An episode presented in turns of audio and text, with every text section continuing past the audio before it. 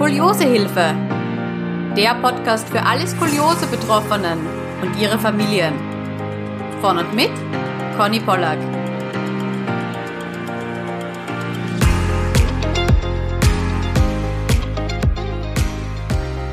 Herzlich willkommen bei einer neuen Skoliosehilfe Podcast Folge. Heute steht wieder eine Expertenfolge am Programm und zwar ist die liebe Iris Munzberger bei mir. Herzlich willkommen, Iris. Hallo und danke für die Einladung. Ich freue mich auf unser Gespräch. Ja, ich freue mich auch total, weil du bist die erste Physiotherapeutin, oh. die im Podcast ist. Und wow. ich weiß, du hast ein wahnsinniges Wissen. Du hast ja auch schon ein Buch über die Skoliose geschrieben und ich hoffe, das werden wir jetzt alles aufgreifen. Aber ich glaube, dass du viel besser zusammenfassen kannst, was du alles machst. Und deswegen bitte stell dich mal kurz vor. Ja, danke schön. Ja, mein Name ist Iris Munzberger, so wie du schon erwähnt hast. Ich bin seit über 20 Jahren Physiotherapeutin. Äh, ich bin Theta Healing Praktizierende und Ausbildnerin. Ich bin Entwicklungshelferin mit Herz und Seele und Autorin des Buches Aufrecht durch den Alltag mit Skoliose für Kinder und Jugendliche. Ja. Wow, also du bist in der Skoliose-Szene sehr, sehr aktiv. Richtig, richtig cool. Wie bist du denn überhaupt dazu gekommen, dich auf die Skoliose zu spezialisieren? Ja, ist eine gute Frage. Ich habe nicht danach gesucht, interessanterweise. Also wenn ich mich da jetzt zurückbeame, wie das alles begonnen hat äh, mit der Skoliose, da reden wir so über die letzten wahrscheinlich so 13, 14 Jahre, ähm, war das so, dass ich immer mehr Anfragen hatte von Skoliose-Patientinnen und Patienten und ich die immer alle weitergeschickt habe weil ich mich zu diesem Zeitpunkt noch nicht mit diesem Thema auseinandergesetzt habe und ich wusste, dass es da Therapeuten oder Therapeutinnen gibt, die einfach viel mehr darüber Bescheid wissen. Und somit habe ich die immer alle weitergeleitet und irgendwann halt hatte ich das Gefühl, dass ich nur, nur noch weiterleite, dass ich alle meine Patienten und Patientinnen wegschicke. Und da war so der, das erste Mal, wo ich mir gedacht habe, na ja, vielleicht sollte ich mich ja mit diesem Thema auseinandersetzen oder mit diesem Thema näher beschäftigen. Und ich glaube, so das Schlüsselelement war dann nach der Entwicklungshilfe, wie ich zurückkam, ähm, dass ich gemerkt habe in den Entwicklungsländern, in denen ich ähm, auf Einsatz war, dass ich da auch da vielen unterschiedlichen Menschen mit Skoliose begegnet bin, dass es aber auch sehr große kulturelle Unterschiede gab. Einerseits in der Ausprägung der Skoliose und andererseits natürlich auch in der Handhabung der Skoliose. Und das hat was mit mir gemacht. Und ich bin zurückgekommen und das Erste, was ich dann gemacht habe, war die Ausbildung zur Schrottherapeutin, um da mal so ein bisschen hineinzuschnuppern. Und so hat der Weg eigentlich begonnen. Und heute bin ich da irgendwie so tief drinnen und habe so ein riesiges und breites Wissen mir angeeignet, dass ich mir eigentlich niemals gedacht habe, dass ich das ja jemals haben werde. So ein breites Wissen bin. Ja, seitdem hat mich die Skoliose begleitet. Das heißt, du warst dann zur Ausbildung in Bad Sobernheim, nehme ich an. Genau, wir alle, wir, wir Physiotherapeuten, genau, das ist meines Wissens die einzige äh, Adresse momentan noch äh, für uns Physiotherapeuten, wo wir die Ausbildung äh, machen können, genau, mhm. zur Showtherapeuten. Ja. Mhm. Und wir beschäftigen uns ja hier im Podcast mit der idiopathischen Skolioseerkrankung. Ja. Hm, warum brauche ich da überhaupt jetzt eine eigene Physiotherapie? Also viele Ärzte verschreiben ja doch einfach mal, ja, machen Sie mal Krankengymnastik halt ganz normal. Warum ist es so wichtig, eine gezielte Physiotherapie, eine, eine gezielte Therapieform anzuwenden? Ja, das ist eine interessante, das ist genau die Frage oder das ist genau das Thema, warum ich damals meine Patienten und Patientinnen weggeschickt habe, weil ich gewusst habe, dass es etwas sehr Spezielles ist. Man, man sollte das System einer Skoliose verstanden haben. Man sollte wirklich verstanden haben, worum es geht. Das sollte man natürlich bei jedem Beschwerdebild, das ist klar. Äh, mhm. Äh, genauso ein Schulterimpingement muss man verstanden haben, bevor man es behandelt. Äh, und ich habe gemerkt, mit den ersten äh, Skoliose-Patientinnen und Patienten, mit denen ich gearbeitet gearbeitet habe, ohne meine spezifischen Ausbildung dahinter. Ja, man hat als Physiotherapeutin eine Vorstellung davon, ähm, was zu verändern ist, aber es ist wichtig, es verstanden zu haben, wie sich eine Skoliose entwickelt. Was, was macht denn da eigentlich jeder einzelne Wirbel? Ähm, es ist schon ein großer Aufwand, den die Wirbelsäule da macht, damit sich eine Skoliose formt oder entwickelt. Und äh, es ist wichtig, verstanden zu haben, worum es da geht, um genau dann die richtige Therapie oder die Therapieansätze äh, kreieren zu können, individuell für den Betroffenen oder für die Betroffene. Und ich glaube, oder das ist auch das, was ich an meine Patienten und Patientinnen weitergebe, ist, für mich ist es ganz wichtig, dass der Mensch, der zu mir kommt, verstanden hat, einerseits verstanden hat, worum es geht und auf der anderen Seite auch fühlt, worum es geht. Mir ist das Fühlen eigentlich noch ein bisschen wichtiger, aber trotzdem ist es wichtig, dass der Mensch nicht nur unter Anführungszeichen die Übungen macht, sondern auch verstanden hat, warum er diese Übungen macht, was diese Übung bezwecken soll und dass da was dahinter steckt und dass es nicht einfach nur ein Übungsprogramm ist, das zu absolvieren ist, sondern dass man wirklich fühlt und versteht, was möchte ich denn verändern mit dieser Übung. Ähm, ich hoffe, das beantwortet deine Frage. Mhm, sehr schön, ja. Kannst du noch mal ganz kurz zusammenfassen, wie Schrot funktioniert und was es denn bezwecken soll? Ja, das ist jetzt interessant, weil das ist äh, meine Auffassung von Schrot. ja, also ich erzähle halt jetzt, äh, denn wir alle Therapeuten, wir lernen Konzepte und die individualisieren wir natürlich. Also es gibt mhm. dieses Konzept Schrot, es gibt dieses Konzept ähm, Spiraldynamik, es gibt verschiedene Konzepte. Aber wenn wir Therapeuten, ich spreche jetzt mal in der Wir von, weil ich tatsächlich glaube, dass es so ist, wenn wir dann damit arbeiten, dann wird das etwas, was sich gestalten darf innerhalb eines Konzeptes. Und Deswegen verwende ich jetzt meine Wörter dafür, wie ich Schrot sehe oder wie ich Schrot anwende, die Schrottherapie.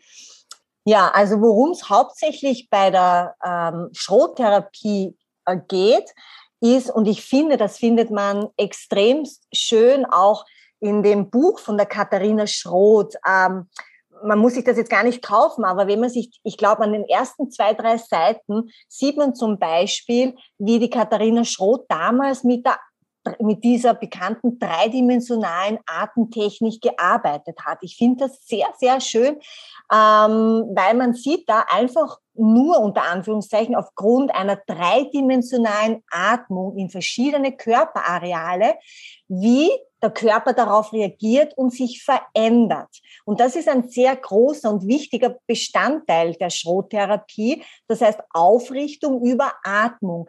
Erst später sind dann tatsächlich die Übungen dazugekommen und äh, das Kräftigen und das Dehnen.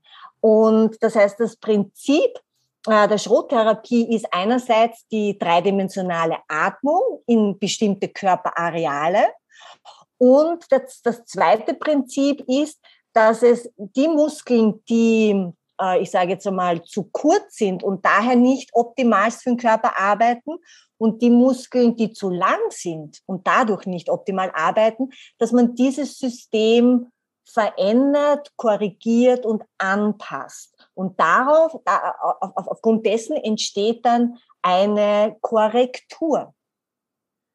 Und das ist das, ähm, was die Schrottherapie ähm, oder was mit der Schrottherapie extremst gut machbar ist. Die Wirbelsäulenaufrichtung zu verändern aufgrund einer spezifischen Atemtechnik und ganz genauen Körperpositionen, die man einnimmt, um Muskeln eine bestimmte, damit Muskeln wieder eine bestimmte Aktivität übernehmen, die sie schon lang nicht mehr gemacht haben oder eben aufgrund dieser Krümmungen nicht mehr machen. Es ist ein sehr, sehr gutes Konzept. Ich finde die Schrottherapie eine sehr gute Wahl für idiopathische Skoliose, aber es ist halt unter Anführungszeichen auch nur ein, ein Konzept von vielen. Ja. Das darf man nicht vergessen. Aber äh, sie trifft genau dort, ähm, wo es auch Sinn macht, äh, das Schrottkonzept. Und deswegen ähm, bin ich, äh, gefällt mir dieses Konzept sehr, sehr gut oder finde ich sehr auf den Punkt gebracht worum es auch ähm, bei der Skoliose geht oder, oder zumindest bei der Veränderung für Skoliose geht. Ähm, für mich ist es aber so, dass die Schrot, das Schrotkonzept äh, eine, so wie ich es gerne nenne, äh, eine äußere Aufrichtung ist. Also ich, für mich ist, ist die idiopathische Skoliose besteht aus zwei Teilbereichen, aus der inneren Aufrichtung und aus der äußeren Aufrichtung. Was meine ich mit der äußeren Aufrichtung? Die äußere Aufrichtung betrifft das äh, Schrotkonzept. Das heißt, ich arbeite mit äußeren Strukturen im Sinne von, ich arbeite mit Muskeln, ich arbeite mit Knochen und versuche von außen her die Wirbelsäule in, zu korrigieren, zu verändern. Ja?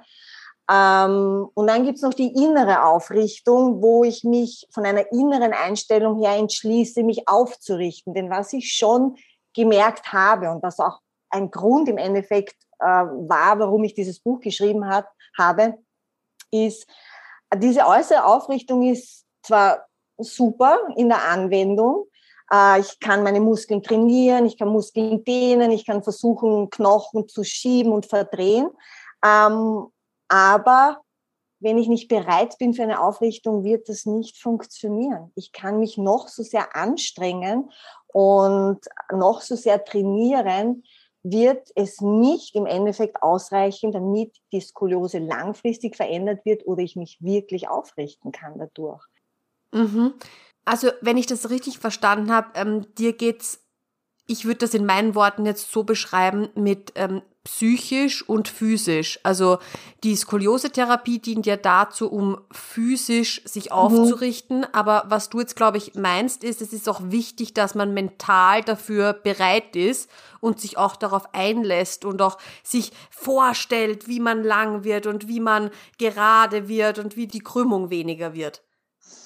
Ja, das ist, ja, ja, so ungefähr meine ich das. Es geht aber noch viel tiefgründiger, denn alleine die Vorstellung, ich kann mir auch vorstellen, mich aufzurichten, aber wenn mein Gefühl es nicht zulässt, mich aufzurichten, das heißt, mhm. äh, ich bin nicht so sehr auf der psychischen, sondern mehr wirklich ähm, auf der Gefühlsebene, auf der emotionalen Ebene. Es ist die emotionale Ebene eine Voraussetzung dafür, dass ich bereit bin, mich aufzurichten, damit solche Konzepte wie zum Beispiel die Schrottherapie oder die Muskelkräftigung, das Muskeldehnen, das Arbeiten an den Knochen, damit das auch wirklich umgesetzt werden kann. Denn was ich gemerkt habe, ist, es sind einfach so viele äh, Kinder, Jugendliche, aber auch Erwachsene immer wieder zu mir gekommen und gesagt haben, die, die gesagt haben, du, pff, es ist echt, es ist mal anstrengend. Ich bin den ganzen Tag in der Schule, ich bin den ganzen Tag in der Arbeit und dann soll ich mich hinsetzen oder hinstellen am Abend und dann noch 30 bis 40 Minuten, je nach ähm, abhängig der Krümmung, soll ich dann auch noch meine Übungen machen. Es ist mir einfach anstrengend, ja. Und mhm. da habe ich gemerkt, ähm, das geht, das geht daran vorbei, worum es bei Skoliose geht. Ja, weil so, sobald ich in eine Anstrengung reingehe, weil ich was zum Absolvieren habe, kann, kann keine Aufrichtung zustande, ja, zustande kommen. Ja, ich trainiere Muskeln. Ja, und diese, diese Muskeln, da, da passiert auch was. Aber nicht zwingendermaßen Maße, dass sich ähm, die Wirbelsäule dann auch, aber auch wirklich aufrichtet oder sich verbessert. Und ich denke mal, wann motiviert es einem wirklich da weiterzumachen, wenn ich sehe, dass, die, dass der Kopfwinkel kleiner wird, dass die Rotation kleiner wird. Das ist eine Motivation. Und oft kommen äh, die, die, die Kinder und Jugendlichen oder die Eltern zu mir und sagen, ja, ja, es geht einfach nur darum, dass es stabil bleibt. Es geht einfach nur darum, dass es stabil bleibt. Und ich sage, nein, es geht nicht darum, dass es stabil bleibt, es geht darum, dass es besser wird. Ja? Mhm. Und äh, das heißt, die, die, die Menschen legen sich schon vorher Grenzen. Naja, na, es, es, es, ich habe gehört, es, es soll einfach nur so bleiben, wie es ist. Und ich sage, wenn ihr zu mir kommt, nein, mein Anspruch ist viel mehr, mein Anspruch ist höher. Nein, es darf besser werden, egal was jemand glaubt, egal was jemand sagt. Und da sind wir genau mitten im Thema. Welche Limitierungen habe ich von meiner Glaubensvorstellung her, was mit meiner Wirbelsäule möglich ist? setze ich mir von außen schon Beschränkungen, dass nur ein gewisser Erfolg möglich ist, oder lasse ich es zu, dass ich sage, hey, schauen wir mal, was mit meiner Wirbelsäule möglich ist. Schauen wir mal, äh, was ich da alles rausholen kann, weil ich meine Übung mit Begeisterung mache, weil ich mich freue auf die Verbesserung, anstatt ich mache die Übungen deswegen, damit sich's nicht verschlechtert. Und das ist ein riesiger Unterschied, mit welcher Motivation ich an diese Übung gehe. Ja, ich finde, das kann man generell auf sehr, sehr viele Lebensbereiche anwenden. Also ich habe schon auch in anderen Lebensbereichen, jetzt nicht nur bei der Skoliose gemerkt, unsere Glaubenssätze, die definieren sehr, sehr oft auch, was wir dann erreichen, weil so wie du sagst, wir setzen uns eine Grenze und ja, vielleicht erreichen wir diese Grenze, wir können nie darüber hinausgehen, weil es gar nicht in unserem Horizont ist. Mhm. Ähm, gutes Beispiel dazu ähm, ist der Jannis, der war vor ein paar Wochen im Podcast und der hat sein Korsett neu bekommen und auch mit der Schrottherapie hat er ganz neu begonnen und der hat mir jetzt vor ein paar Tagen geschrieben, ja Conny, meine Skoliose ist äh, fast unter der Schwelle, dass es quasi noch als Skoliose definiert ist, also er ist ja. an die 12 Grad ja, und er gut. hat eben auch im Podcast erzählt, dass er Übungen macht während dem Zähneputzen, versucht ja irgendwie aus der Krümmung zu gehen und alles mögliche. Also höchst motiviert. Ähm, das ja. einfach im Wachstumsprozess noch auszugleichen. Und ich denke mir, wow, wie, was für eine tolle Sache. Und Natürlich sagt man immer bei, auch beim Korsetttragen ist ja dann oft so, ja, wir hoffen, dass es stabil bleibt, dass es quasi mhm. nicht schlimmer wird. Aber auch ich habe die Erfahrung gemacht, bei mir ist es dann teilweise besser geworden. Mhm. Also ja, bei mir ist ein paar Jahre schlimmer geworden, sogar mit Korsett, mhm. aber dann habe ich echt, mhm. äh, ein Jahr habe ich es dann geschafft und das war das letzte Jahr, ähm, wo ich das Korsett getragen habe und mein mhm. Wachstumsprozess dann auch abgeschlossen war. Da habe ich nochmal 10 Grad weniger Krümmung rausgeholt. Wow, super. Ja, und das sind so Sachen, wo ich mir denke, okay, wie kann das sein? Wie habe ja. ich das geschafft? Ja. Ich versuche nach Gründen ja. zu suchen, weil ich so viel Sport gemacht habe oder was weiß ich was, ja. Ähm, aber es geht auch ganz, ganz viel um die innere Einstellung. Und so wie du sagst, ich kann mich an genau diese Situation erinnern mit dem, boah, jetzt muss ich schon wieder meine Übungen machen und boah, und das ist so fad. und äh, boah, am liebsten würde ich jetzt äh, gern die eine Netflix-Serie schauen und was weiß ich was. Ja, ja. Absolut, absolut, ja, das ist es. Und da dieses Überzeugungssystem, das wir haben, weil es sind ja immer wieder die Eltern auch zu mir gekommen oder teilweise natürlich auch die Jugendlichen, die sagen, du Iris, es sagt ja jeder, keiner weiß, woher die Skoliose, wie sie entsteht, idiopathisch, ja, das bedeutet keine Ahnung und alle sagen immer nur Genetik, Genetik, Genetik, aber in meiner Familie hat niemand Skoliose. Ähm, also was heißt Genetik, ja? Äh, und ich, das, das finde ich, das habe ich extrem spannend gefunden, diesen, diesen Teil, wo man sagt, genetisch, und auch darüber hinaus kulturell, also was, was, was es alles für Einflüsse gibt, äh, die ähm, jetzt in dem Fall jetzt die Skoliose, äh, wirklich beeinflussen und was alles mitspielt, so wie du sagst. Also es ist ein viel, viel größeres Ausmaß, als was man sagt, es ist die Übung, es ist der Sport, sondern wie ich wirklich auch ähm, den Tag gestalte, nämlich auch mit meiner Einstellung und vor allem, wie ich an die Sache rangehe, dass ich sage, dass ich einfach Sachen ersetze, wie, wie ich will mich aufrichten, anstatt ich muss mich aufrichten. Ja? Wenn ich dieses Wort muss ersetze mit ich will mich gerader fühlen, ich will mich aufrichter fühlen, ich will mich zeigen, ich traue mich zeigen, ich erlaube es mir, mich zu zeigen. Ja, und wenn ich, wenn ich da dahinter schaue, okay, was macht denn das mit mir? Dieses, ich möchte mich zeigen. Wie, wie wohl fühle ich mich mit diesem Satz?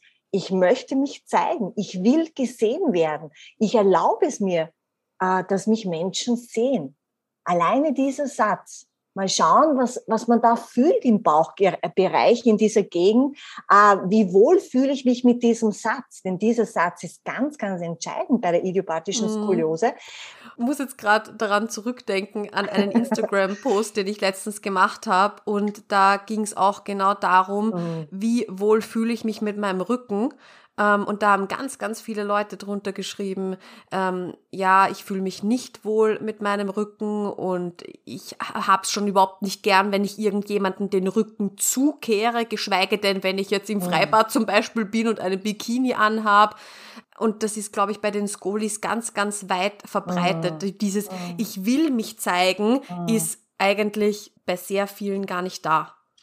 Und das, und das ist ein, ein, ein großes Thema. Denn wenn ich mich schon gar nicht zeigen will oder ich, ich es mir erlaube, dass ich gesehen werde und gleichzeitig versucht aber das System oder von außen mit dieser äußeren Aufrichtung versuchen wir, äh, dass sowohl der Betroffene als auch der Therapeut zu übermitteln, hey, wir tun alles damit, du aufrechter bist, damit sich die Wirbelsäule aus- und aufrichten kann. Und innerlich ist es aber so, äh, na, aber bitte nicht, ja, ähm, dann ist, dann habe ich gesehen, es ist so mühsam. Es ist, man arbeitet wie wenn man selbst gegen sich arbeitet. Mhm. Ich versuche mich anzustrengen, ich versuche die Übungen zu machen, ich versuche alles richtig zu machen, ich halte die Zeit ein. Äh, die Therapeutin sagt 30 Minuten am Tag, das versuche ich auch noch reinzupatchen in den Tag und und und. Und trotzdem bleibe ich gleich am selben Kopfwinkel. Äh, okay, es verschlechtert sich nicht, vielleicht verschlechtert es sich auch ein bisschen, aber es verbessert sich auch nicht und ich bin einfach in einer mühsamen Tretmühle drinnen. Aber eigentlich der Kern, warum es nicht funktioniert, ist ganz woanders. Und wenn ich das mal löse, wenn ich versuche, so herauszufinden, woher kommen diese Überzeugungen? Wo ist die Wurzel dieser Überzeugung? Wann ist diese Überzeugung entstanden, die mir eigentlich im Weg steht, dass dieses Konzept super für mich arbeitet, dass ich die innere Aufrichtung mit der äußeren in Einklang bringe, beziehungsweise wenn ich diese Überzeugungen verändert habe, dass das die beste Voraussetzung ist, dass die äußere ähm, Aufrichtung, nämlich über Muskeln, dass die dann super für mich funktioniert und leichter für mich funktioniert und freudvoller für mich funktioniert, weil ich die Übungen dann gerne mache, weil es eben funktioniert. Und, ähm, und das ist für mich einfach so wichtig, dass beide Sachen integriert werden innerhalb einer Skoliose-Therapie, weil es einfach für mich äh, schwierig ist zuzuschauen, wie sehr sich manche abmühen und es nicht notwendig ist und, und, und trotzdem an, an der Stelle treten und nicht weiterkommen. Ja, ich danke dir vielmals, dass du das erwähnst. Ähm, ich spreche da auch mit relativ vielen Skoliose-Betroffenen immer wieder darüber, dass das physische die eine Sache ist, aber mhm. das psychische, das mentale, das ist nochmal ein ganz anderer Aspekt und den vernachlässigt man so gerne, weil man sagt, ach, man tut ja eh alles für seinen Körper und man macht ja eh die Übungen, aber im Endeffekt ist diese innere Arbeit wahnsinnig wichtig, aber ich glaube, vielleicht kannst du da auch noch ein bisschen drauf eingehen, hm, wie beginne ich überhaupt mit dieser inneren Arbeit? Also ich glaube, dieses Beginnen, dieses, vielleicht soll ich, soll ich mal wo anrufen und, und, und mir mal eine, eine Therapiestunde geben lassen oder soll ich mir einfach einmal diesen, diesen Satz mit dieser Aufrichtung sagen oder, oder vielleicht sollte ich da ein bisschen Journaling, dass ich mir das aufschreibe und meine Gedanken und das versuche in, ein bisschen im positiver alles zu, zu formulieren. Was, was könnte man machen, um einmal einfach loszustarten, auch, auch mit diesem äh, wichtigen Aspekt? Mhm. Äh, ich, ich für meinen Teil finde es ganz wichtig, dass man es jetzt nicht unbedingt den psychischen Teil nennt, denn da fühle ich auch immer, da schwingt was Kollektives mit, da schwingen kollektive ein Glaubenssystem mit, mhm. alles was mit der Psyche zu tun hat. Ich bin vielleicht wieder nicht normal oder ganz, oder irgendwas ist, stimmt nicht mit mir, wenn, wenn, man, wenn wir dieses Wort Psyche in, die, in den Mund nehmen. Ich finde es viel schöner und ich finde es auch viel richtiger, wenn man die Emotion denn was wir im Prinzip ansprechen, ist die Emotion. Denn jeder Gedanke löst eine Emotion aus. Und wir wissen mittlerweile aus, äh, zum Beispiel aus der Epigenetik, dass Zellen auf Gefühle reagieren. Das heißt, jeder, jeder Gedanke erzeugt ein Gefühl und darauf reagiert die Zelle. Und deswegen ist es für mich ein emotional körperliches äh, Konzept, das man damit einbeziehen kann in eine Skoliose-Therapie. Da gehe ich gleich näher darauf ein. Womit man selbst schon beginnen kann zu Hause, ist, ähm, dass man alleine, indem man diesen Zugang zu Ich muss, ich soll, dass man das versucht, weitgehend zu verbannen. ich, will nicht, ich will nicht sagen, aus dem Vokabular zu streichen, ja, aber eher mal zu vernachlässigen und hin zu, also weg von den, ich muss diese Übung machen. Ich muss mich jetzt aufrichten, schon von in der Früh bis am Abend, äh, sondern hin zu, ich will. Ich will meine Übung meine Übungen machen für ein besseres Wohlbefinden. Ich erlaube mir, mich aufrechter zu fühlen. Nicht ich muss mich aufrechter fühlen, ich soll es tun. Ja? Also dieses müssen und soll ersetzen mit ich will mich aufrichten, ich will mich zeigen, ich will mein Leben freudig erfahren, ich will mich sicher fühlen, indem ich mich zeige. Ja, ich will mich sicher fühlen, wenn ich gesehen werde. Also das ist schon einmal, glaube ich, ein sehr, sehr wichtiger Schritt, das zu verändern äh, und auch zu spüren, was da für ein Unterschied ist. Wenn ich jetzt sage, ich muss meine Übungen heute noch machen, oder wenn ich sage, ich will meine Übungen heute noch machen, für mein Wohlbefinden. Mhm. Und das ist etwas, das man sofort umsetzen kann, dass man wirklich ähm, eine Kontrolle bekommt über die eigenen Gedanken und spürt, dass jeder Gedanke ein Gefühl auslöst. Äh, und dass man das, und dass man diese Weichheit dann spürt, die dieses Ich will auslöst, nämlich die Weichheit in den Muskeln. Denn ich kann viel, eine viel größere Veränderung erreichen im muskulären System, im, im ähm, knöchernen System, wenn das alles mit Weichheit funktioniert, als wenn ich sage, ich muss. Wenn ich sage, ich muss, dann habe ich, springe ich schon eine gewisse Star Starrheit mit. Und, mhm. und dann versuch, Wie mit der Brechstange. Ja, mit der Brechstange. Ja, ah, ich, ich, ich muss darüber schieben, ich muss darüber drehen, ich muss ja, diese Position ja. jetzt halten für 30 Sekunden. Ja? Äh, wenn ich aber sage, ich will das jetzt halten, weil es meine Aufrichtung verbessert, weil es mein Wohlbefinden verbessert. Ich will das tun. Dann, dann ist das ein, dann ist das, dann sind da ganz andere Erfolge dahinter. Ja. Und das ist etwas, was man sofort verändern kann ähm, und etwas, was sehr hilfreich sein wird. Wenn man jetzt noch einmal zurückgeht zu dieser emotionalen körperlichen Aspekt, dann ist es, äh, glaube ich, ganz wichtig zu wissen oder meine, ich sage jetzt einmal meine ähm, Patienten und Patientinnen, die, die lechzen nach solchen Informationen, dass man, ähm, dass man, so wie, wie, wie dieser eine Klient von mir, der sagt, du ihre genetisch, was heißt das? Meine Ursprungsfamilie, da gibt's keine Skoliose, ich bin der Einzige, ja. Äh, und wenn ich sage, ja, aber die Genetik geht ja weitreichend zurück und wir wissen heute, dass wir das Wissen und die Erfahrungen von sieben Generationen in uns tragen, also von der Ur, Ur, Ur, Ur, Ur, Ur, Ur, Ur, Uroma ja, oder Opa.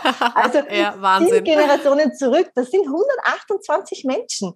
Das sind all die Erfahrungen, alles, was diese Menschen erlebt haben, erfahren haben, haben wir in unserer DNA.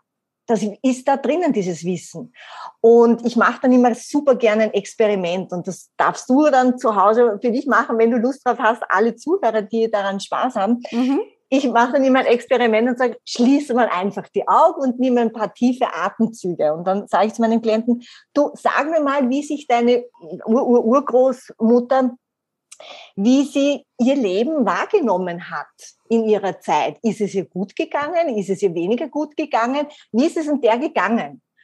Und dann schauen, mich die Leute an und sagen, ich habe keine Ahnung, ich habe meine Ur -Ur Urgroßmutter ja nie kennengelernt, woher soll ich das wissen? Ja, ich kann nachgoogeln, in welcher Zeit sie gelebt hat und wie man sich da vielleicht gefühlt hätte, aber keine Ahnung, wie soll ich denn das wissen? Und ich sage, erlaube es dir zu wissen, denn deine Zelle weiß es, deine Zelle weiß alles. Dein Verstand sagt dir jetzt nein, aber deine Zelle weiß es, weil deine Zelle lässt es dich entweder fühlen und manche Patienten oder Patientinnen kriegen dann sogar spezifische Bilder dazu und sagen, wie? Ja, wieso habe ich jetzt so ein Bild? Das heißt, ich lasse sie äh, gemütlich hinsetzen, ich lasse ihnen die Augen schließen, ein, zwei tiefe Atemzüge nehmen und dann stelle ich die Frage, wie hat sich deine Ur-Ur-Urgroßmutter gefühlt in ihrem Leben? Wie hat sie ihr Leben erfahren? Und jeder, jeder Einzelne und jeder Einzelne hat mir berichten können. Mal intensiver, mal weniger intensiv, je nachdem, wie sehr man sich halt auch erlaubt, das zu spüren. Jeder bekommt plötzlich ein Körpergefühl. Hm, muss ich mal ausprobieren. Ja, das darfst Kann ich mir noch nicht vorstellen. Ja, das darfst du sehr, sehr gerne ausprobieren. Du wirst dann ein Gefühl, du gehst ein, du brauchst eine Intention, das ist das Wichtige. Du brauchst eine Intention. Ich möchte wissen, wie sich meine Großmutter in der vierten Generation, wie hat sie ihr Leben erfahren? Wie hat sie ihr Leben wahrgenommen? Und dann erwartest du, du erwartest schon, dass du etwas fühlen wirst. Und dann schnürst du entweder also, äh, irgendwie den Hals zu, weil du, weil du merkst, okay, puh, das hat sich sehr eingeengt für sie angefühlt, ihr Leben, mhm. ja.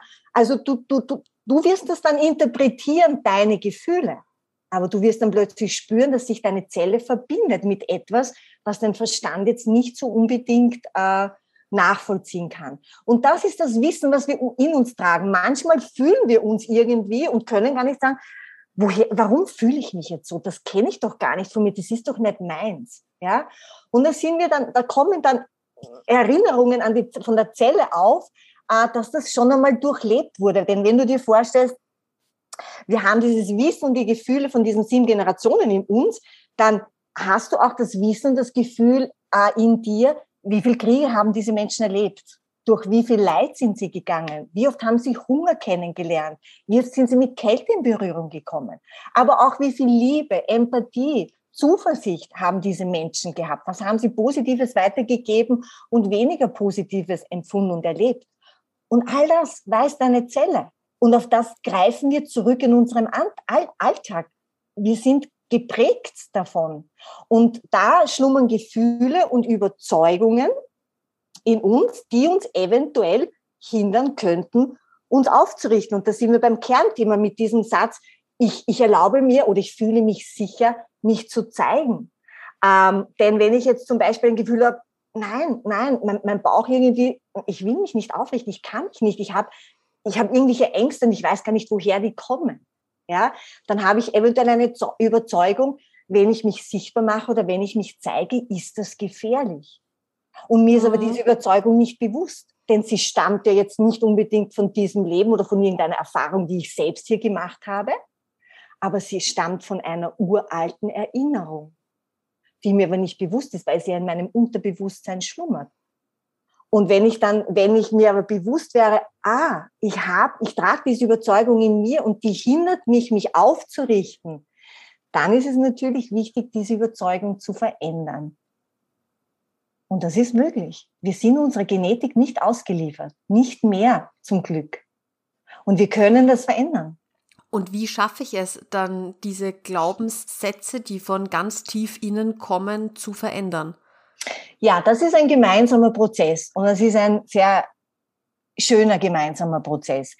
Das heißt, in, äh, wie ich das mache, ich arbeite mit, also wir Therapeuten arbeiten ja alle immer mit, mit Konzepten, die einem selbst sehr geholfen haben oder äh, gerade zu Zeiten, wo es, uns wirklich nicht gut gegangen ist. Und solche Zeiten gibt es oder hat es natürlich auch in meinem Leben gegeben. Zeiten, wo ich mich gefühlt habe, gesundheitlich in einer Einbahnstraße zu sein und wirklich auch so ein bisschen, also was heißt ein bisschen, komplett den Boden unter den Füßen verloren hatte und okay. ähm, selber durch eine sehr schwere Krankheit gegangen bin und ich ähm, ja in einer Einbahnstraße war und nicht mehr gewusst habe, okay, ähm, kratze ich jetzt noch die Kurve oder nicht? Und genau zu diesem Zeitpunkt habe ich auch diesen Prozess begonnen, über den ich jetzt gesprochen habe. Und dadurch, dass er mein Leben oder oder so einschneidende Veränderung in mein gesundheitliches Leben gebracht hat, ähm, war es für mich ganz klar, dass ich diesen Weg verfolge oder verfolgen werde und es äh, jedem zugutekommen lasse. Ähm, und das ist natürlich jetzt nicht nur auf die idiopathische Skoliose abgesehen, äh, ausgerichtet, sondern natürlich auf alle möglichen Erkrankungen logischerweise.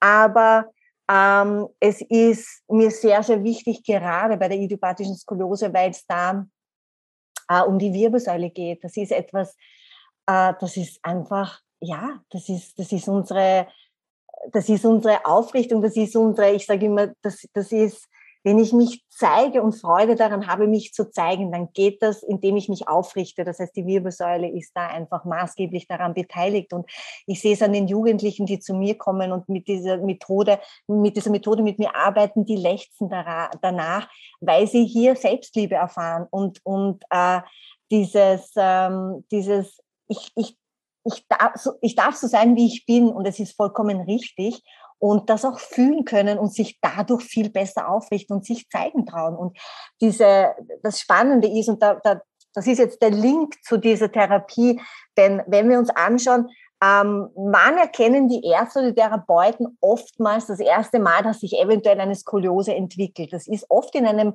äh, Alter äh, zwischen fünf und sechs fünf und sieben, ja, dass man sagt, ja, da ist, sind schon Tendenzen da, das eine Bein ist länger als das andere, muss niemals eine Skoliose werden, aber könnte, es gibt einen Beckenschiefstand, ich habe innen rotierte Beine, die Beinachsen passen nicht ganz, äh, man sieht schon so ein bisschen ähm, an, der, an der Wirbelsäule, da ist eine, eine einseitige Veränderung, da ist so ein bisschen ein Entstehungsprozess, eventuell in, äh, in die Richtung einer idiopathischen Skoliose. Und das ist genau dieses Alter, wo die Kinder von der Tät, von der sogenannten Täterhirnfrequenz in eine andere, in die Alpha-Frequenz gehen. Und äh, das heißt, von einer Gehirnwelle, die sehr entspannt ist, die die wir haben, jeden, jede, jeden Abend, bevor wir einschlafen, sind wir in der Täterfrequenz. Und das ist das Alter, wo die Kinder raustreten, wo sie, wo sie auch mit der Ich-Identifikation anfangen. Und die Therapie, die ich da mache oder verbinde mit der Schrottherapie, ist, die ist, nennt man Täterhealing, weil man in der Täter, wieder in der Täterfrequenz arbeitet. Und das finde ich für mich so eine tolle Verbindung, denn das ist eben oft der Zeitpunkt, wo auch die idiopathische Skoliose sichtbarer wird für uns, ähm, wenn, wenn wir uns äh, einen Rücken anschauen. Und wir gehen zurück sozusagen in diese Täterfrequenz und machen uns auf die Suche. Und das ist auch sehr spannend. Das möchte ich vielleicht auch hier erwähnen. Wenn ich meine Klienten und Klientinnen frage oder Patienten und Patientinnen frage, wann glaubst du denn, dass deine äh, Skoliose entstanden ist? Dann sagen, schauen mich die meisten und sagen, pff, keine Ahnung, es wurde mir gesagt, da und da hat der Arzt das rausgefunden oder die Schulärztin oder der Mama ist äh, irgendwann mal was aufgefallen. Mhm. Und wenn ich aber sage, schließ mal die Augen und wenn du es wüsstest, wann deine Skoliose entstanden ist, was würdest du mir dann sagen? Und dann sagen sie mir plötzlich ganz anders, dann sagen sie plötzlich, du weißt du, dann und dann ist das entstanden, weil das und das in dem Leben gerade vorgefallen ist. Oder, oder nicht unbedingt weiß, sondern in, in, zu dem Zeitpunkt war mein Leben so und so. Und das heißt, sie zapfen ein Wissen an oder ein Wissen wird angezapft, auch wieder, so wie bei der Übung vorher. Es ist ein, ein riesiges Aha-Erleben. Ah, okay, das könnte, ja, das, das kann sein, dass das mit dem im Zusammenhang steht. Und da gehen wir zurück und dann schauen wir uns an, welche Überzeugungen wurden zu diesem Zeitpunkt, ähm, hat man sich zu seiner Wahrheit gemacht? Welche Überzeugungen hat man eventuell übernommen von der Familie, weil es einem so vorgelebt wurde? Und warum hat man diese Überzeugungen auch äh, zu seiner eigenen Wahrheit gemacht? Äh, zum Beispiel, ah, ich muss immer das Leben ist schwer, das Leben ist anstrengend, ja, es kostet mich Kraft, ich muss immer kämpfen, um dorthin zu kommen, wo ich hin möchte, ja. Ähm, wie habe ich das Leben erfahren von 0 bis 7? Das ist ganz, ganz entscheidend bei der Entwicklung der idiopathischen Skoliose. Wie wurde es mir vorgelebt? Ja, wie habe ich es mir abgeschaut? Äh, von meiner Ursprungsfamilie, wie habe ich es kennengelernt, wie das Leben ist? Und dann kommt natürlich auch noch das Kollektiv, was das Kollektiv über das Leben denkt. Was denkt das Kollektiv über Krankheit? Was denkt das Kollektiv über Skoliose? Ähm, wie ist das, wie sind die Kulturen, die, die, eine Kultur denkt so über Krankheit, die andere Kultur denkt so über Krankheit und welche Überzeugungen habe ich zu meiner Wahrheit gemacht? Und das äh, ist wunder, schön im Täterhealing diese Aha-Erlebnisse zu haben und plötzlich so viele Antworten zu bekommen, so, okay, jetzt wird mir einiges klar. Jetzt weiß ich, was da gemeint ist mit dieser Genetik.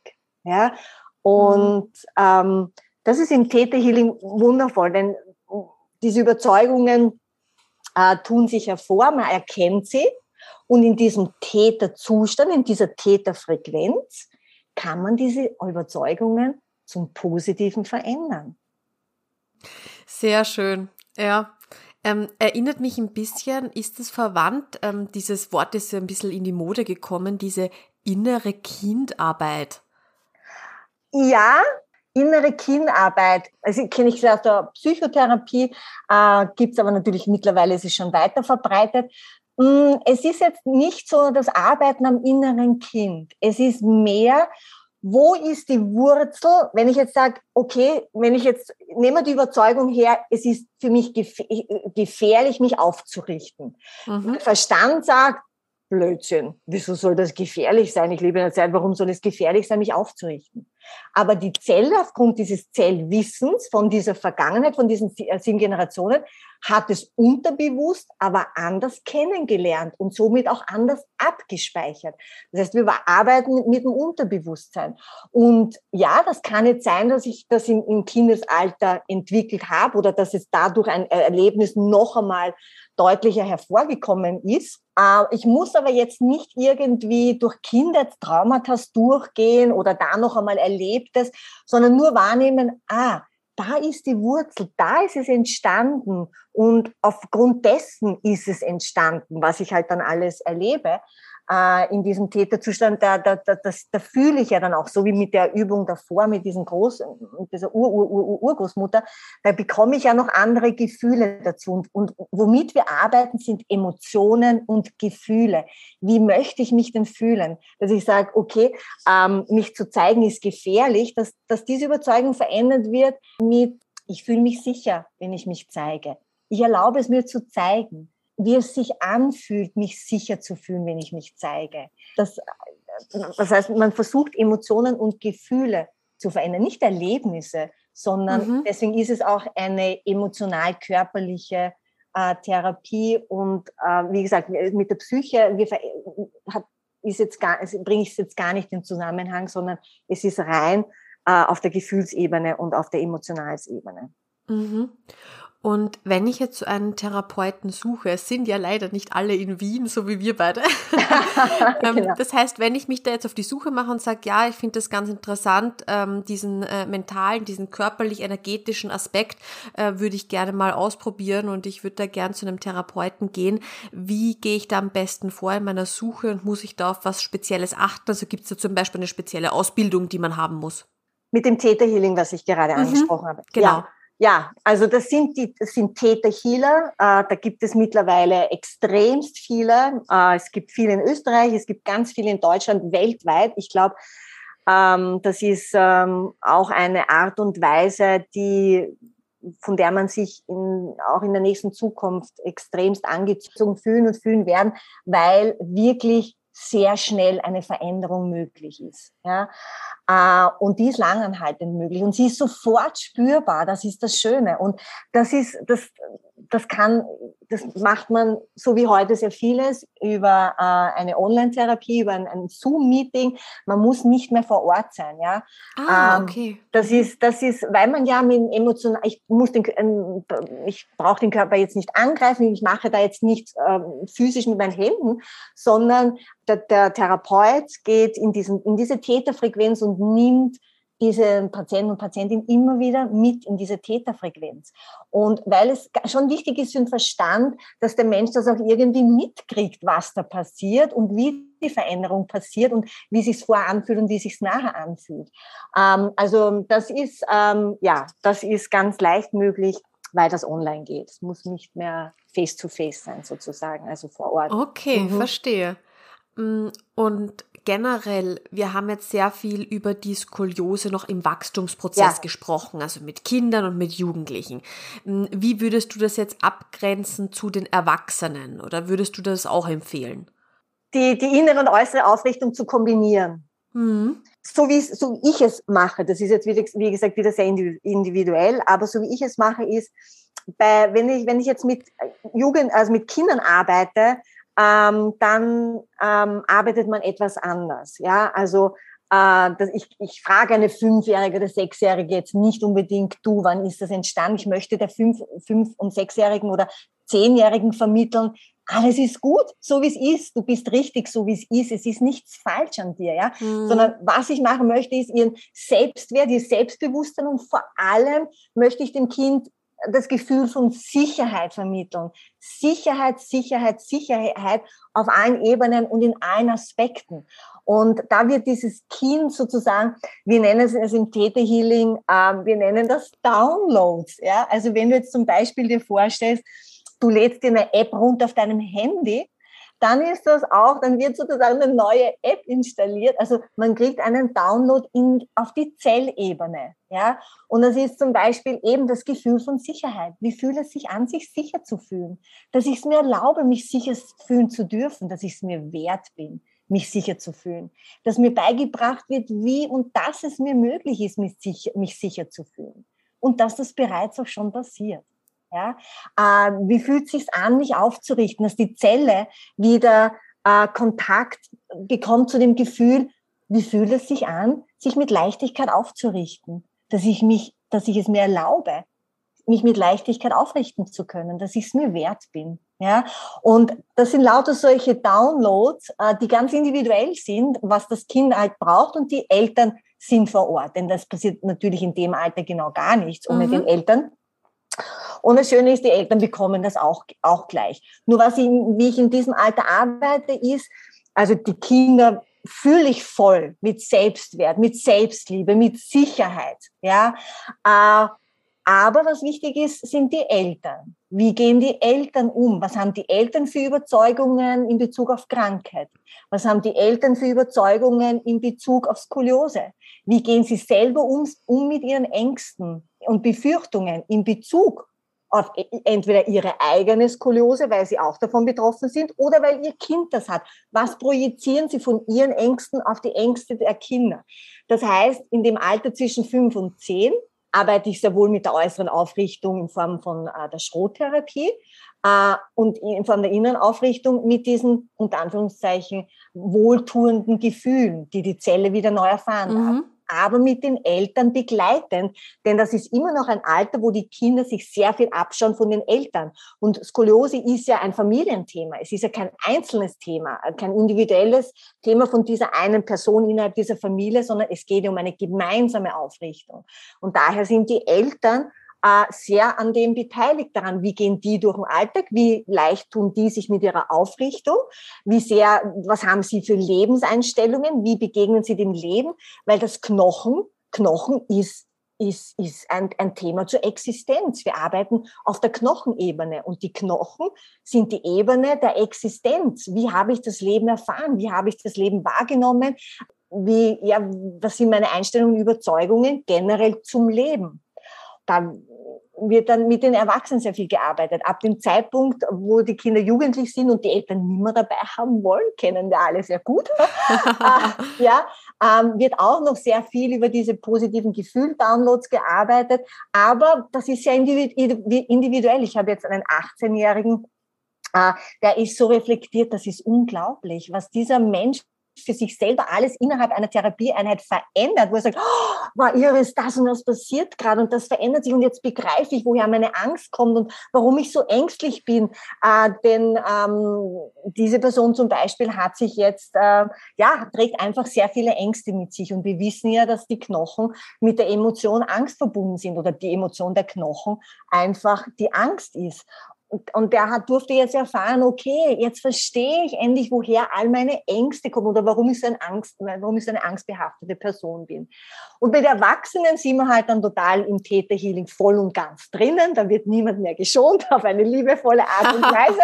ja, und da lehnen wir uns so weit raus, soweit es die Person zulässt und Vertrauen hat und es machen möchte und wie sehr sich diese Person wirklich eine Veränderung wünscht. Ja, ähm, mhm. Da sind dann keine Grenzen gesetzt. Also das ist äh, sehr individuell. Ja, aber ich finde ich finde beide Komponenten sehr wichtig. Also den körperlichen Zugang, also wirklich, ob das jetzt Yoga ist, ob das Schrottherapie, Spiralium, wo, wo man muss sich wohlfühlen die Freude an dem, was man tut, die Freude an der Veränderung ist mir das Allerwichtigste. Es soll kein Muss sein, es soll kein Soll sein, ja, sondern mhm. hin zur Freude. Ich will, ich will diese Veränderung für mein Wohlbefinden, für mein höchstes Wohl. Ja. Und das ist, glaube ich, das Entscheidende. Und alles zu eliminieren, was mich daran hindert, dem Leben freudvoll ähm, entgegenzugehen. Hm, das ist ein sehr schöner Satz und ich denke mir auch gerade, wenn man eben erwachsen schon ist und man ist ausgewachsen und man hat eben die Skoliose, dass man ja trotzdem sein Leben mit äh, purer Freude erleben darf und, und trotzdem ein, ein wunderschönes Leben hat und sich da jetzt nicht von der Skoliose limitieren lässt und jeden Tag die total negativen Gefühle hat, einfach, ja, wenn man hat ja Skoliose und man ist ja nicht gesund und da und da zwickt's und da zwackt's und halt das Ganze sehr negativ betrachtet betrachtet. Absolut. Und ich darf jeden versichern, ähm, dass, dass es auch Menschen, die keine Skoliose haben, da zwickt und zwackt auch. ja, ja genau. Und der hat halt andere Thematiken. Der hat halt seine Hüftthematiken. Der hat äh, vielleicht unter Anführungszeichen nur seine untere Lendenwirbelsäule als Thematik oder sein Knie oder seine Schulter. Aber was ich auch ganz gerne mit auf den Weg gebe, und ich weiß, dass das für manche nicht so leicht zu nehmen ist, was ich jetzt sage. Ja, aber trotz allem hat auch das eine gewisse Wahrheit in sich. Skoliose, also Menschen, die mit Skoliose betroffen sind, die die, die haben auch eine Chance. Das ist auch, man darf das auch, wenn man es zulassen kann, es auch so ein bisschen als Chance zu sehen, immer wieder gefordert zu sein, positiv gefordert zu sein in zwei Aspekten des Lebens. Nämlich, wenn wir uns die Skoliose anschauen, oder ich sage so die, die, die häufigste Skoliose, die, die auch äh, in meinem Buch erwähnt wird, äh, es gibt ja so viele Skoliose-Varianten, aber ich sage jetzt mal die häufigste, die rechtskonvexe, die Rechtskrümmung in der Brustwirbelsäule, die Linkskrümmung in der Lendenwirbelsäule dann sind die ja oft in zwei Bereichen des Körpers. Der eine Bereich ist im oberen Brustwirbelsäule auf Höhe des Herzens und der andere Bereich ist auf Höhe der Nieren. Und das sind diese zwei Aspekte, die unser Leben begleiten. Das Herz trägt die Emotion der Freude, also der energetische Kreislauf des Herzens. Und der energetische Kreislauf der Niere trägt die Emotion der Angst. Und die Tugend des Nierenenergiesystems ist der Wille. Und da sind, haben wir wieder den, da schließt sich dann wieder der Kreislauf, zu dem ich will. Ich will etwas machen. Und dieses Ich will und die Freude können dann in diesen Einklang kommen. Und dann habe ich die Weichheit von beiden Bögen. Und wenn ich weiß, eine Angst ist ja nicht nur schlecht, die Angst ist ja berechtigt. Das heißt, die Nierenenergie der Angst ist berechtigt, denn sie schützt uns ja auch. Sie beschützt uns vor gewissen Sachen. Sie beschützt uns einfach auf die Straße zu laufen und zu schauen, hm, schauen wir mal, was passiert, wenn ein Auto kommt. Ja? Mhm. Ähm, und das Wichtige ist nur, dass beide Systeme im Einklang stehen, dass ich immer wieder checke, mache ich die Sachen, die ich mache, mit Freude oder mache ich sie, weil ich glaube, sie machen zu müssen? Und dann habe ich immer die Möglichkeit, bin ich gerade 50-50, bin ich gerade im Einklang, wie viel Freude habe ich gerade im Leben oder wie viel müssen, sollen habe ich gerade im Leben, was nimmt gerade überhand.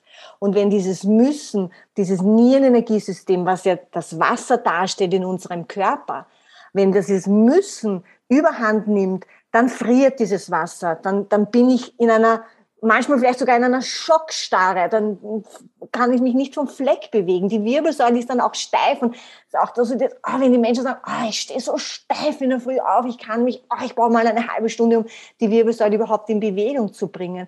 Dann ist es ein Zeitpunkt im Leben wirklich zu schauen, wie schaut denn mein Leben gerade aus? Ja, was hat gerade überhand? Und da muss ich sagen, das ist Menschen ohne Skoliose, ähm, die werden nicht so sehr daran erinnert, die, die, die, die, die müssen sich sozusagen, da haben wir jetzt wieder das Wort, muss sich selbst immer wieder daran erinnern, an diesen Entwicklungsprozess. Die Skoliose fordert es ein. Die Skoliose fordert es bei den Menschen ein, ständig zu hinterfragen. Äh, wie lebe ich gerade mein Leben? Was habe ich gerade für eine Einstellung mhm. zu meinem Leben? Ja, was rennt gerade ab? Denn meine Wirbelsäule wird es mir definitiv sagen. Ja, völlig richtig. Also ich sage immer, dass meine Wirbelsäule eine eingebaute Alarmanlage gegen Bewegungsmangel hat, weil nach spätestens eineinhalb bis zwei Tagen keine Bewegung, nur vor dem Bildschirm irgendwie am PC hocken, sagt meine Wirbelsäule, mm -mm, so nicht. Ja, und sie fordert ein, dass du auf dich schaust. Sie fordert ein, ja, dass du völlig richtig. Gutes tust. Ja, ja, und genau darum geht's. Also ich denke da auch viel darüber nach, ähm, was mich die Skoliose alles Positive gelehrt hat. Also das beginnt ja auch von äh, zu erkennen einmal, wer meine wahren Freunde sind, wenn ich zum Beispiel das Korsett in der Schule anziehe. Ja. Oder eben Sport in meinen Alltag zu integrieren oder auch äh, fleißig zu sein und einfach dran zu bleiben, weil ich habe gelernt, okay, wenn ich wo dahinter bleibe, wie jetzt zum Beispiel meine Übungen zu machen, ja, das bringt mir was, ja, dass diese Kontinuität Negativität mhm. nicht gleich aufzugeben, ja. Das sind so viele Eigenschaften, fallen mir da jetzt sogar ganz spontan ein, die mich die Skoliose gelehrt hat. Und das ist natürlich, so wie du sagst, am Anfang, als, als Jugendliche habe ich das auch nicht so gesehen. Da habe ich mal gedacht, ach, Gebitte und die blöden Übungen und was weiß ich was, ja. genau, ja. Aber jetzt sehe ich das Ganze komplett anders, ja. Und ähm, Aber das Entscheidende, wenn ich dich kurz unterbrechen darf, das Entscheidende ist, was ist dein Motivator dahinter? Ist ein mhm. Motivator dahinter, dass du sagst, dass du im Hinterstübchen hast, weil du sagst, ja, es tut mir gut und ich merke mir dann, dass es gut tut, diese Kontinuität, Kontinuität in mein Leben zu bringen. Und das Entscheidende, was man sich fragen darf, ist, aber was motiviert mich? Motiviert mich die Freude und das positive Gefühl, mhm. die Kontinuität aufrechtzuerhalten? Oder sitzt mir etwas im Nacken, das immer wieder anklopft, du, weißt du, weißt du, du warst eh, gell? Irgendwer hat mir mal gesagt, das könnte schlechter werden, also du wieder was, ja. Und das ist, ja. das ist der große Unterschied, ja. Diese innere Stimme ist diese innere Stimme, die sagt, ah, ich freue mich wieder, was Gutes zu tun für mich und ich hau mich heute wieder 20 Minuten auf die Matte oder ich mache einen Spaziergang mhm. oder ich richte mich wieder mal so richtig auf und ich strecke mich und so. Oder ist diese innere Stimme, du, hallo, hallo, du weißt noch, gell? Kannst du dich noch erinnern, was, was früher, was man dir früher gesagt hat? was zu tun ist, was mhm. du tun sollst, was du tun musst. Ganz eine andere Energie, ja. Richtig, ja, und das ist äh, das Entscheidende, ja. So, und jetzt haben wir schon ein paar Mal dein Buch erwähnt, eben Aufrecht durch den Alltag mit Skoliose für Kinder und Jugendliche. Genau. Was findet man da, da drinnen? Welche Informationen? Ja, was findet man da drinnen? Äh, Informationen bezüglich, wie man den, den Alltag gestalten kann, wenn man von Skoliose betroffen ist. Das heißt, dieses Buch ist hauptsächlich der äußeren Aufrichtung gewidmet und soll Ideen liefern, wie ich einen Alltag gestalten kann mit Skoliose, vom Zähneputzen, angefangen vom Zähneputzen in der Früh bis zum Zähneputzen am Abend. Es ist ein Buch, es ist ein Übungsbuch, äh, das äh, einfach Ideen liefert, für Kinder und Jugendliche vor allem, wie sie sich den Alltag gestalten können, dass es ganz viele Positionen und Situationen im Alltag gibt, wo sie die Möglichkeit haben, in diese Aufrichtungshaltung, in diese Korrekturhaltung zu gehen, äh, damit sie bewusster durch den Alltag gehen und die Aufrichtung schon in den Alltag einbauen und damit sie einfach ähm, wenn sie mal nicht dazu kommen, die Übungen am, am, Abend zu machen, weil sie einfach zu müde sind, weil sie keine Zeit haben, weil sie keine Motivation haben, dann wissen sie zumindest, sie sind schon den ganzen Tag aufrecht durch den Tag gegangen und haben die Aufrichtung gut eingebaut äh, und ähm, dürfen, sie sich, dürfen sich auch mal erlauben, die Übungen am Abend ausfallen zu lassen, weil sie mit einem anderen Bewusstsein durch den Alltag gegangen sind und die Schultasche bewusst so getragen haben, dass es, dass sie, dass es ähm, das Skoliose zugute gekommen ist. Ja? Oder dass sie zum Beispiel, da gibt's die U-Bahn-Aufrichtung, dass man das U-Bahn-Fahren ausnützt, um gleichzeitig zu trainieren, die Aufrichtung zu machen und das Gleichgewicht zu halten und ein perfektes Wirbelsäulentraining eigentlich in der U-Bahn man absolvieren kann. Äh, und dazu ist dieses Buch da, genau. Einfach Ideen zu liefern, um bewusster durch den Alltag zu gehen und eigentlich zu sehen, Ah, dass es sehr viele Möglichkeiten im Alltag gibt, die Wirbelsäule aufzurichten und auszurichten. Finde ich voll spannend, weil der Tag hat ja 24 Stunden und eben nicht nur diese 30 Richtig. Minuten äh, Schrottherapie, wenn ich sie zu Hause mache. Genau, ja, also das kann diese 30 Minuten, kann den ganzen Tag, 30 Minuten Übungen am Abend können den ganzen Tag nicht wettmachen. Und äh, ich weiß, dass dass manche dann einfach mit einem schlechten Gewissen schlafen gehen, weil sie sagen, ah, oh Gott, ich habe heute nicht meine Übungen gemacht. Wenn ich aber auf den Tag zurückblicke und mir dann anschaue, ah, aber mein Schulweg, wie toll habe ich mich aufgerichtet beim Schultasche tragen. Oder bei der Heimfahrt mit der U-Bahn habe ich das und das gemacht. Oder ich habe die Lümmelposition heute in der Schule bestmöglich ausgenützt, äh, um, um, um, um positiv die Wirbelsäule zu beeinflussen. Dann ist das schlechte Gewissen bei weitem nicht mehr so groß. Super. Ja, dann das wird natürlich auch alles äh, verlinkt in deinem Blogbeitrag zu dieser Podcast-Folge. Wunderbar. Iris, vielen, vielen Dank für, für das Gespräch und die, die wirklich ja horizont erweiternden Dinge, die du berichtet hast. Ich finde das immer äh, ganz, ganz spannend, die Skoliose auch eben nicht nur auf dieser körperlichen Ebene, auf dieser, ich sage jetzt einmal eben äh, Krümmungsebene zu betrachten, äh, sondern ja. da auch ein bisschen über den Tellerrand zu blicken. Ja, dass man wirklich sagt, Skoliose ist jetzt nicht eine Verbiegung eine Ver und eine Verdrehung, es ist viel mehr. Ja, ja genau wenn man mit dir jetzt in Kontakt treten möchte, und ich kann mir vorstellen, da gibt es bestimmt den ein oder anderen Zuhörer, wie geht das am besten und am schnellsten? Ich sage mal, wie es am langsamsten geht. Am langsamsten, am langsamsten geht es über E-Mail, da ich leider äh, sehr wenig Zeit habe, meine E-Mails zu checken. Ja? Also am besten ist es, mich anzurufen und mir eine Nachricht zu hinterlassen. So auf der Art, Iris, können wir kurz einmal quatschen? Kann, ich einmal meine Thematik mit dir durchbesprechen? Äh, kann ich, äh, äh, können wir mal reden, damit ich weiß, ob ich bei dir richtig bin? Ja? Mir unbedingt eine Nachricht zu hinterlassen, denn äh, alle, die mit Physiotherapeuten schon einmal zu tun hatten, wissen, dass Physiotherapeuten schwer zu erreichen sind, weil sie ja untertags nicht abheben. Mhm. Äh, das heißt, unbedingt eine Nachricht zu hinterlassen. Äh, das geht über WhatsApp, das geht über, wie gesagt, äh, Sprachnachricht, übers Handy und E-Mail auch, aber wie gesagt, das ist, das dauert dann ein bisschen, ein paar Tage, bis ich dann antworte. Es geht ja über meine Homepage, sich einfach einzubuchen, sich mal einen Termin auszumachen. Das ist über das Online-Buchungsprogramm sowieso sehr einfach mittlerweile heutzutage. Also ja, alle Wege sind möglich. Okay, super. Das heißt, das werde ich natürlich alles unter dieser Folge in den Show Notes verlinken, damit man dich findet. Wunderbar, Iris. Ich freue mich wahnsinnig. Danke äh, für dieses wirklich tolle Gespräch. Ich danke. Ich hoffe, es hat einen wertvollen Beitrag geleistet. Da bin ich mir sicher, Iris. Dankeschön. Tschüss. Tschüss. Es freut mich, dass du heute wieder zugehört hast und solltest du weitere Skoliose-Infos benötigen, dann kannst du gerne mal beim Skoliosehilfe-Blog vorbeisehen. Da bekommst du Tipps rund um die Skoliose, Produkttests und auch die neuesten Infos aus der Skoliose-Community. Und was du dort auch findest, das ist die umfassende Podcast-Episodensuche, damit du wirklich die Folgen findest, die für dich relevant sind. Alle wichtigen Infos dazu findest du in den Show Notes unter dieser Podcast-Folge. Ich wünsche dir noch einen wunderschönen Tag. Tschüss!